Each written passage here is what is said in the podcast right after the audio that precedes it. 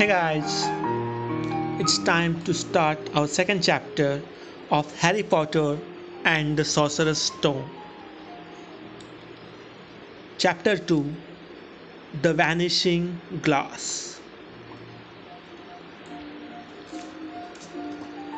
Nearly ten years had passed since the Dursleys had woken up to find the nephew on the front step.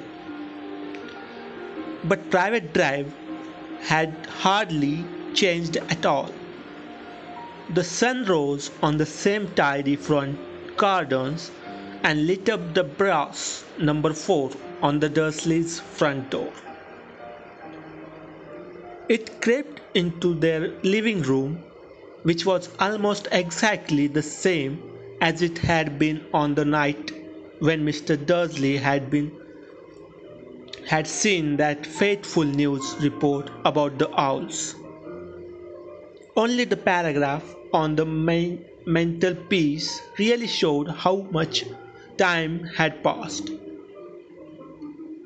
Ten years ago, there had been a lot of pictures of what looked like a large pink beach ball wearing different colored bonnets. But Dudley Dursley was no longer a baby and now the photographs showed a large blond boy riding his first bicycle on a crucial at the fair. Playing a computer game with his father, being hugged and kissed by his mother. The room held no sign at all that another boy lived in the house, too. Yet Harry Potter was still there. Asleep at the moment, but not for long. His Aunt Petunia was awake, and it was her shrill voice that made the first noise of the day. Up! Get up now! Harry woke with a start. His aunt rapped on the door again. Up! she screeched. Harry heard her walking towards the kitchen and then the sound of the frying pan being put on the stove. He rolled onto his back and tried to remember the dream he had been having. It had been a good one. There had been a flying mo- motorcycle in it. He had a funny feeling he would had the same dream before. His aunt was back outside the door are you up uh, yet? she demanded. Nearly, said Harry. Well, get a move on. I want you to look after the bacon, and don't you dare let it burn. I want everything perfect on Daddy's birthday. Daddy's birthday. Harry grew, groaned. What did you say? His aunt snapped through the door. Nothing, nothing. Dudley's birthday. How could he have forgotten? Harry got slowly out of bed and started looking for socks. He found a pair under his bed and after pulling a spider off on them on one of them put them on. Harry was used a spiders used it to spiders because the cupboard under the stairs was full of them and that was where he slept. When he was dressed, dressed, he went down the hall into the kitchen. The table was almost hidden beneath the Dudley's birthday presents. It looked as though Dudley had gotten the new computer he wanted, not to mention he, the second television and the racing bike. Exactly why Dudley wanted a racing bike was a mystery to Harry, as Dudley was very fat and hated exercise. Unless, of, of course, it involved punching somebody. Dudley's favorite punching bag was Harry, but he couldn't often catch him. Harry didn't look it, but he was very fast. Perhaps it had something to do with living in a dark cupboard, but Harry had always been small and skinny for his age. His age. He looked even smaller and skinnier than he really was because all he had to wear were old clothes of Dudley's, and Dudley was about four times bigger than he was. Harry had a thin face, knobbly knees, black hair, and bright green eyes. He wore round he wore round glasses held together with a lot of scotch tape because of all the times Dudley had punched him on the nose. The only thing Harry liked about his own appearance was a very thin scar on his forehead that was shaped like a bolt of lightning. He had had at a long as long as he could remember, and the first question he could ever remember asking his Aunt Petunia was how he had gotten it. In the car crash when your parents died, she, she had said, and don't ask again, and don't ask questions. Don't ask questions. That was the first rule for a quiet life with the Dursleys. Uncle Vernon entered the kitchen as Harry was turning over the bacon. Comb your hair, he barked by way of a morning greeting. About once a week, Uncle Vernon, Vernon, Vernon looked over the top of his newspaper and shouted that Harry needed a haircut. Harry must have had more haircuts than the rest of boys in his class put together, but it made no difference. His hair simply grew that way all over the place. Harry was frying eggs by the time Dudley arrived in the kitchen with his mother. Dudley looked a lot like Uncle Vernon.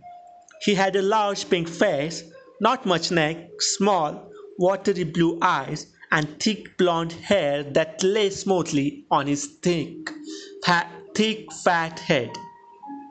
Aunt Petunia often said that Dudley looked like a baby angel. Harry often said that Dudley looked like a pig in a wig. Harry put the plates of egg and bacon on the table, which was difficult to difficult as there wasn't much room. Dudley meanwhile was counting his presents his face fell. "Thirty-six," he said, looking up at his mother and father. "That's two less than last year." "Darling, you haven't counted Aunt Marge's present. She's it's here under the big one from Mommy and Daddy." "All right, thirty-seven then," said Dudley, going red in the face. Harry, who could see the huge Dudley tantrum coming on, bacon wolfing down his bacon as fast as possible in case Dudley turned the table over. Aunt Petunia obviously sensed danger too, because she said quietly, "And we'll buy you another two presents while we are, we are out today. How's that, Popkin? Two more presents. Is that, is that all right?" Dudley thought for a moment. It looked like hard work. Finally he said slowly, "So I will have thirty, thirty, thirty-nine sweetums," said Aunt Petunia. "Oh!" Dudley sat down heavily and grabbed the nearest parcel. "All right then." Uncle Vernon chuckled. Little Tige wants his money's worth just like his father. At a boy, Dudley. He ruffled, ruffled Dudley's hair. At that moment the telephone rang and Aunt Petunia went to answer it while Harry and Uncle Vernon watched Dudley unwrap the racing bike, a video game camera, a remote control airplane, 16 new computer games, and a VCR. He was wrapping the paper of a gold wristwatch when Aunt Petunia came back from the telephone looking both angry and worried. Bad news, Vernon, she said. Miss Fogg's broken her leg. She can't take him. She jerked her head in Harry's direction. Dudley's mouth fell open in horror, but Harry's heart gave a leap. Every year, a Dudley's every year on Dudley's birthday, his parents took him and a friend out for the day to adventure parks, hamburger restaurants, or the movies. Every year, Harry was left behind with Figg, Mrs. Figg, a mad old lady who lived two streets away. Harry hated it there. The whole house smelled of cabbage, and Mrs. Figg made him look at photographs of all the cats she had ever owned.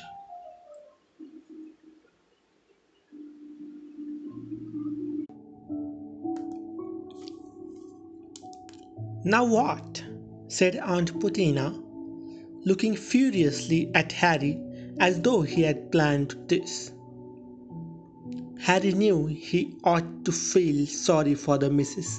Figg had had broken her leg, but it wasn't easy when he reminded himself it would be a whole year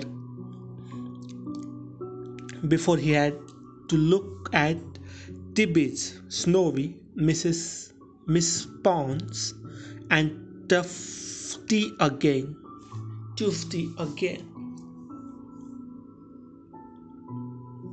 We could phone Marge, Uncle Vernon suggested. Don't be silly, Vernon. She hates the boy. The Dursleys often spoke about Harry this like this, as though he wasn't there, or rather as though he he was something very nasty that couldn't understand them, like a slug. What about what's her name? Your friend Yvonne? On vacation in Mo- Majorca, snapped Aunt Petunia. You could just leave me here, Harry put in hopefully. He had been able to watch what he wanted on the television for a chance and maybe even have a go on Dudley's computer. Aunt Petunia looked as though she would just swallowed a lemon. She had just swallowed a lemon. lemon. And come back and find the house in ruins? She snarled. I won't blow up the house, said Harry, but they aren't lis- weren't listening. I suppose we could take him to the zoo, said Aunt Petunia slowly, and leave him in the car. That's car's that car's new. He's not sitting in it alone. Dudley began to cry loudly. In fact, he wasn't really crying. It had been years since he had really cried, but he knew that if he screwed up his face and wailed, his mother would give him anything he wanted. Dinky the the dums, don't cry. Mummy won't let won't let him spoil your special day, she cried, fly, flinging her arms around him. I don't want him to, to come, Dudley yelled between huge pretend sobs. He always spoils everything. He said he shot Harry a nasty grin through the gap of his mother's arms. Just then the doorbell rang. Oh, good Lord! They are here, said Aunt Petunia frantically. And a moment later, Dudley's best friend, Pierce Paul Kiss, walked in with his mother. Piers was a scrawny boy with a face like a rat. He was usually the one who held people's arms behind his back while Dudley hit them. Dudley stopped pretending to cry at once. Half an hour later, Harry, who couldn't believe his luck, was sitting in the back of Dudley's car with the Piers and Dudleys. On the way to the zoo for the first time in his life, his aunt and uncle hadn't been able to think of anything else to do with him, but before they had left, Uncle Vernon had taken Harry aside. I'm warning you, he had said, putting his large purple face right up close to Harry's. I'm warning you, boy, you know, boy. Any funny businesses, anything at all, and you will be in that cupboard for from now until Christmas. I'm not going to do anything, said Harry on honestly. But Uncle Vernon didn't believe him. No one ever did. The problem was strange things often often happened around Harry, and it was just no good telling the Dursleys he didn't make them happen. Once Aunt Petunia tried tired of Harry coming back from the barber's looking at as though he hadn't been at all. Had taken a pair of kitchen scissors and cut his hair so so short he was almost bald except for his bangs, which she left to hide the horrible scar.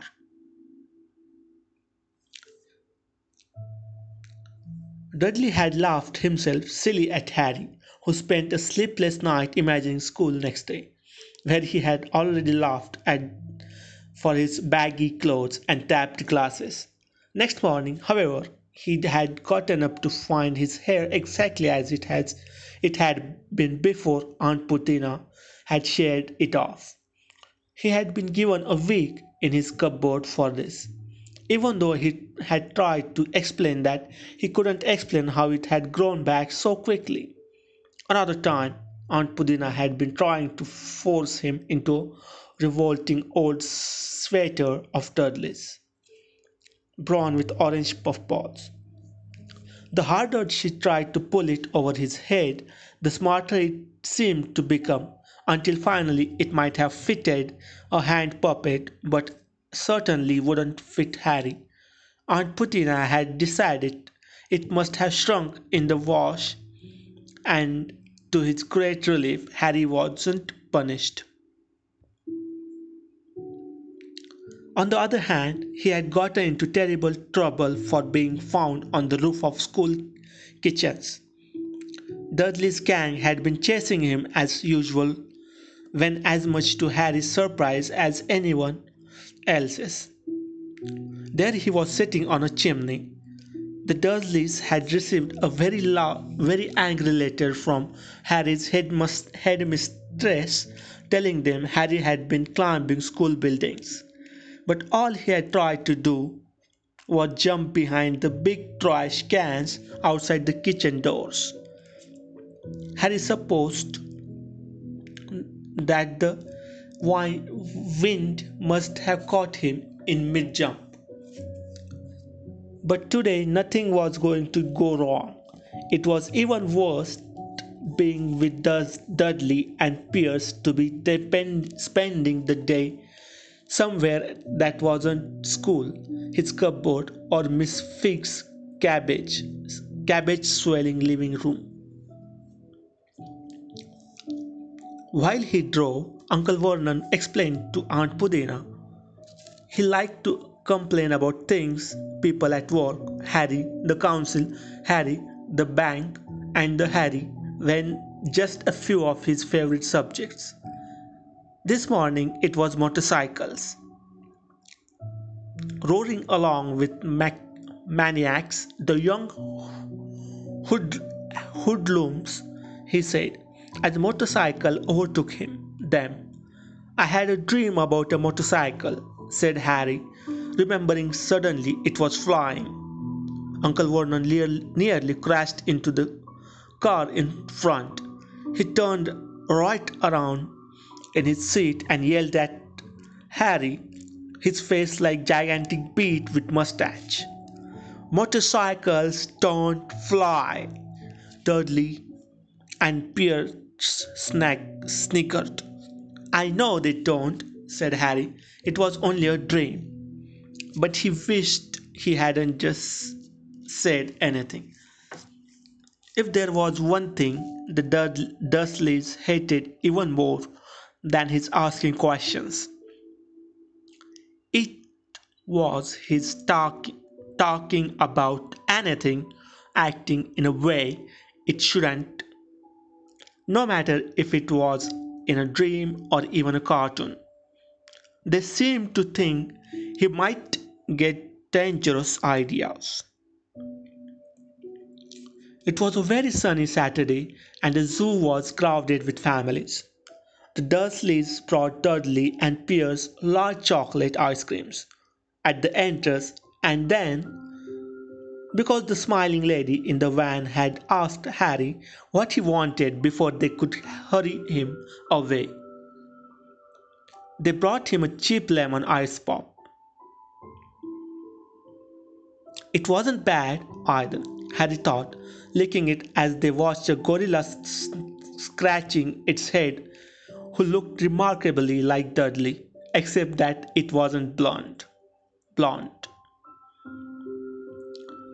Harry had the best morning he had had in a long time. He was careful to walk a little way apart from the Dursleys so that Dudley and Piers, who were starting to get bored with the animals by lunchtime, wouldn't fall back to their favorite hobby of hitting him. They ate in a zoo restaurant, and when Dudley had a tantrum because his Knickerbocker glory didn't have enough ice cream on top, Uncle Vernon brought him another one, and Harry was allowed to finish the first. Harry felt afterward that he should have known it was all too good to last. After lunch, they went to Reptile House. It was cool and dark in there, with lit windows all along with walls. Behind the glasses, all sorts of lizards and snakes were crawling and slid, slithering over bits of wood and stone. Dudley and Piers wanted to see huge, poisonous cobras and thick, man crushing pythons. Dudley quickly found the largest snake in the place. It could have wrapped its body twice around Uncle Vernon's car and crushed it like crushed it into a trash can. But at the moment it didn't look at the mood. Look in the mood. In fact, it was fast asleep. Dudley stood with his nose pressed against the glass, staring at the glistening brown coils. Make it move, he whined at his father. Uncle Werner tapped on the glass, but the snake didn't budge. Budge. Do it again, Dudley Owl ordered. Uncle Vernon rapped the glass smartly with his knuckles, but the snake just snoozed on. This is boring, Dudley moaned. He shuffled away. Harry moved in front of the tank and looked intently at the snake. He wouldn't have been surprised if it had died of boredom itself. No company except stupid people drumming their fingers on the glass trying to disturb it all day long. It was worse than having a cupboard as a bedroom, where the only visitor was Aunt Petunia's hammering on the door to wake you up. At last, at least he got to visit the rest of the house. The snake suddenly opened his bad, beady eyes. Slowly, very slowly, it raised its head until its eyes until until its eyes were on the level with Harry's. It winked. Harry started, stared, then he looked quickly around to see if anyone was watching. They weren't. He looked back at the snake and winked too. The snake jerked its head towards Uncle Vernon and Dudley, then raised its eyes to the ceiling. It gave Harry a look that said quite, quite plain, plainly, I get that all the time, I know. Harry, Harry murmured through the glass, though he wasn't sure the snake could hear him. It must be really annoying. The snake nodded vigorously. Where do you come from, anyway? Harry asked. The snake jabbed its tail at a little sign next to the glass. Harry peered at it. Boa constrictor, Brazil. Was it nice there? The boa constrictor jabbed its tail at the sign again, and Harry read on. The specimen was bred in the zoo. Oh, I see. So you have never been to the Brazil. The snake shake shook snake shook its head. A defining defining deafening shout behind Harry made both the both of them jump. Dudley, Mrs. Dursley, come, look at the snake. You won't believe what it's doing. Dudley came waddling towards them as fast as he could. Out of the way, you. Out of the way, you, he asked, punching Harry in the ribs. Caught by surprise, Harry fell hard on the on the concrete floor. What came next happened so fast no one saw how it happened. One second Piers and Dudley were leaning right up close to the glass, and the next they had leaped back with the howls of horror. Harry sat up and gasped. The glass front of the boa constrictor constrictor tank had vanished. The great snake was uncoiled, coiling itself rapidly, slithering out onto the floor, people throughout the reptile house screaming and started running for the exits. As the snake slid swiftly past him, Harry could have sworn a low, a low hissing voice said, Brazil, here I come. Thanks, amigo. The keeper of Reptile House was in shock, but the glass, he kept saying, Where did the glass go? The zoo director himself made Aunt Petunia a cup of strong sweet tea while he apologized over, over and over again. Piers and Dudley could only gibber as far as Harry had seen. The snakes hadn't done anything except snap playfully at their heads as it passed, but by the time they were all back in Uncle Vernon's car. Dudley was telling them how it had nearly bitten off his leg while Piers was swearing it, it had tried to squeeze him to death. But worst of all, for Harry at least was Piers calming down enough to say Harry was talking to it. Weren't you, Harry? Uncle Vernon waited until Piers was safely safely out of the house before start, st- starting on Harry. He was so angry he could hardly speak. He managed to say, managed to say, Go, cupboard, stay, no meals. Before the cupboard, before he collapsed into a chair, and Aunt Petunia had to run and get him a large brandy.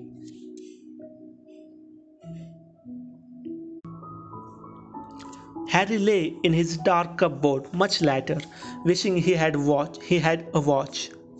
He didn't know what time it was and he couldn't be sure the Dursleys were asleep yet. Until they were, he couldn't risk sneaking to the kitchen for some food. He had lived with the Dursleys almost ten years, ten miserable years, as long as he could remember, ever since he had been a boy and his parents had died in that car crash. He couldn't remember being in the car when his parents had died. Sometimes, when it strained his memory during long hours in his cupboard, he came up with a strange vision a blinding fla- flash of green light and a burning pain on his forehead.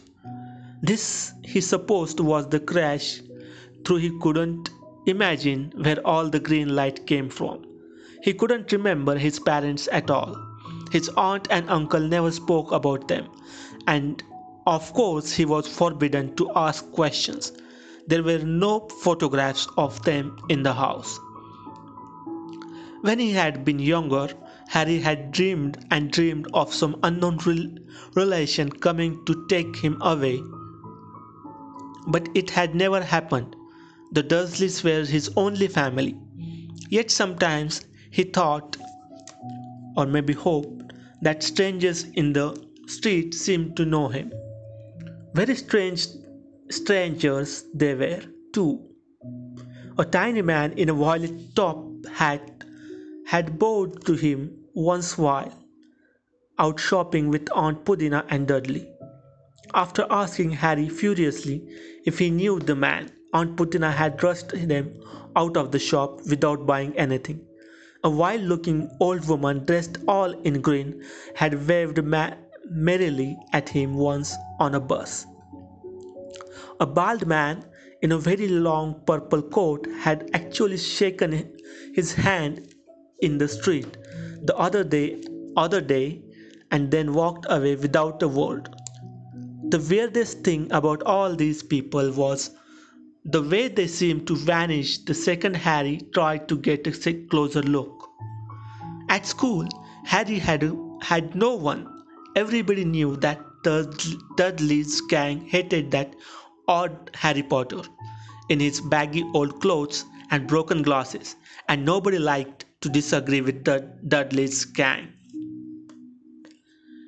Thank you. Bye bye. Have a good night. Sayonara.